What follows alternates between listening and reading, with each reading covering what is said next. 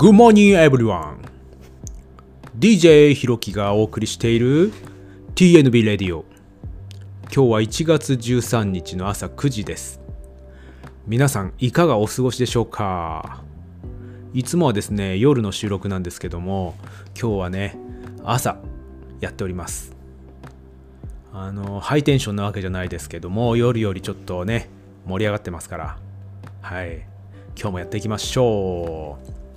最近ですねいろいろこうね調べ物とかしてたりして中でちょっとね目に留まった記事とかがあったりしてそこから深掘りしてみたんですけどもちょっと親子関係のこの何て言うんですかコミュニケーションの取り方まあそういう記事だったんですね。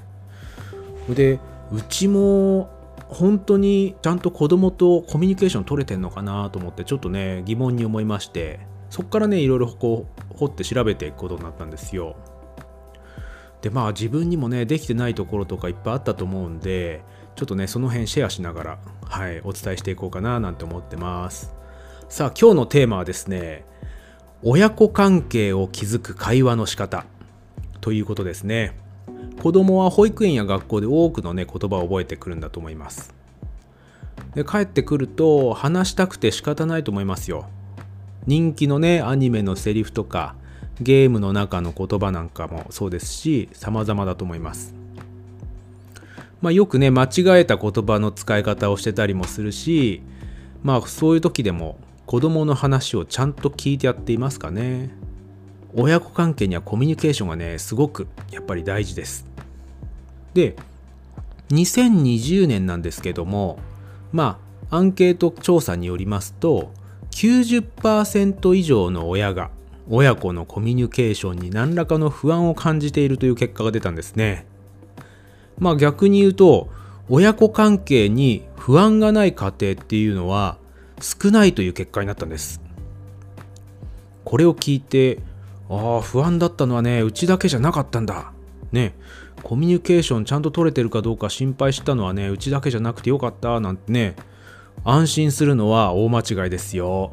しっかり見直してこれからねできることから始めて円滑な親子関係を築いていきましょう。さあそこでですね今日はあのー、何項目かに分けてはいお伝えしていこうと思うんですけど3つの項目に分けてこうお伝えしていこうと思います。1つ目コミュニケーション不足になる原因。2つ目コミュニケーション不足を改善する。3つ目会話の仕方。はい。この3つですね。まず1つ目。コミュニケーション不足になる原因なんですけども。まあ大きく分けて3つありますね。1つ目。スマホ依存。2つ目。共働き世帯が増えて仕事が忙しい。3つ目。何を話せばいいかわからない。はい。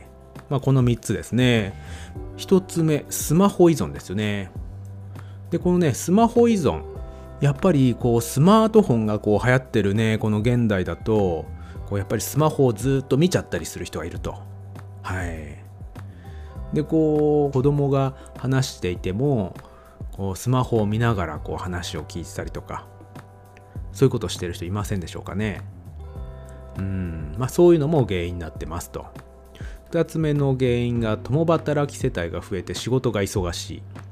まあこれもね、現代社会でまあ仕方ないのかもしれませんけども、あの、お父さんもお母さんも両方働いてると。なかなかね、子供との時間っていうのはやっぱり少なくなっちゃいそうですよね。子供との時間も少なくなりがちですよね。うん。これがまあ2つ目の原因ですね。で3つ目何を話せばいいかわからないそうですね。やっぱりこう普段ちゃんとコミュニケーション取ってないと話したいこととか話していいこととかがね分かりにくくなっちゃうのかもしれません。はい。まあそれに対してこのコミュニケーション不足を改善ね2つ目の項目ですね。はい。でその中でまず1つ目スマホを見ている時間を減らす。で2つ目できる限り子供といる時間を増やす。3つ目夫婦が仲良くする。4つ目挨拶の決まりを作る。まあこの4つにねあのー、ちょっと絞ってみました。でさっきも言ったこのコミュニケーション不足になる原因の1つ目2つ目なんていうのはまあなかなかねあのできることとできないところもあると思うんですけどもでまあその改善ということでスマホを見る時間を減らすということですよね。まあスマホを見る時間を減らすっていうのはね皆さんできるんじゃないかと思います。SNS を見る時間を少しね減らしたりね YouTube で動画を見る時間を少し減らしたりとかね Netflix やね Amazon プライムのビデオを見るのもねちょっと減らしてその分の時間を毎日子供に充てると。そういうことはねできるんじゃないかと思いますけどね。はい。全部が全部を子供と話す時間に当てなさいって言ってるわけではないのでできると思います。うん。まあぜひぜひねその辺もやってみてもらって。で2つ目できる限り子供といる時間を増やすということなんですけどもまあやっぱり共働き世帯が増えてね仕事が忙しいのでこう関われる時間が少ないかもしれません。まあその中でもできる限りですね、まあ、夜の空いてる時間とかはい、あとさっき言ったスマホを見ている時間なんかもできる限りは子供といる時間を増やすというのがまず大事だと思います。であとね大事なことが夫婦が仲良くするんですよね。あのお父さんとお母さんが仲良くないと子供もやっぱりギクシャクして話しかけにくい状況っていうのができますからね。あの喧嘩ばかりしていたりするのもあんまりよろしくないのかもしれませんよ。はい。で4つ目挨拶の決まりを作る。まあ、今まで皆さん子供と挨拶の決まりってありますかね？例えば朝起きたらおはようとかこうご飯食べるときいただきますとかごちそうさまとか帰ってきたらただいまとかそういう何かしらの決まりをいくつか作っておくとそこからこう会話が派生することが多いと。で何を話せばいいかわからないっていうさっきの原因もあったんですけどこの挨拶の決まりを作ってると朝挨拶してきた時にそこから会話を弾ませることができると。まあそういったことですかね。はい。で、3つ目ですね。今度、会話の仕方。これもね、いくつか項目分けてあります。で4つの項目に分けたんですけども、1つ目が子供が話し始めた時に聞く。2つ目が目線を合わせて聞く。3つ目が相づちを打つ。4つ目が否定をしない。はい、ということですね。1つ目、子供が話し始めた時に聞くということなんですけども学校やね保育園から帰ってくると子供がね今日あった出来事とかねいろいろ話してくれることは多いと思いますよね。それに対してちょっと待ってとか後で聞くよ。っていうのはねあんまり良くないと思いますよ。その時ね話したかったことをね忘れちゃったりもしますしあと話す気がなくなっちゃったりします。はい。なんで子供がね話し始めた時にちゃんと聞いてやるっていうのは結構ベストですよね。あと目線を合わせて聞く。2つ目ですね。こうまあお父さんお母さんの方が背が高いので見下ろしてね話をするっていうのはねあのよくある光景かと思いますけどもこう見下ろして話するとやっぱりちょっとね若干威圧感があって親子でもねちょっとこう何て言うんですか威圧感が出ますよね。なんでどうせ話すんだったら目線を合わせてね話してあげると子供もねより安心して話ができるんじゃないかななんて思います。で3つ目。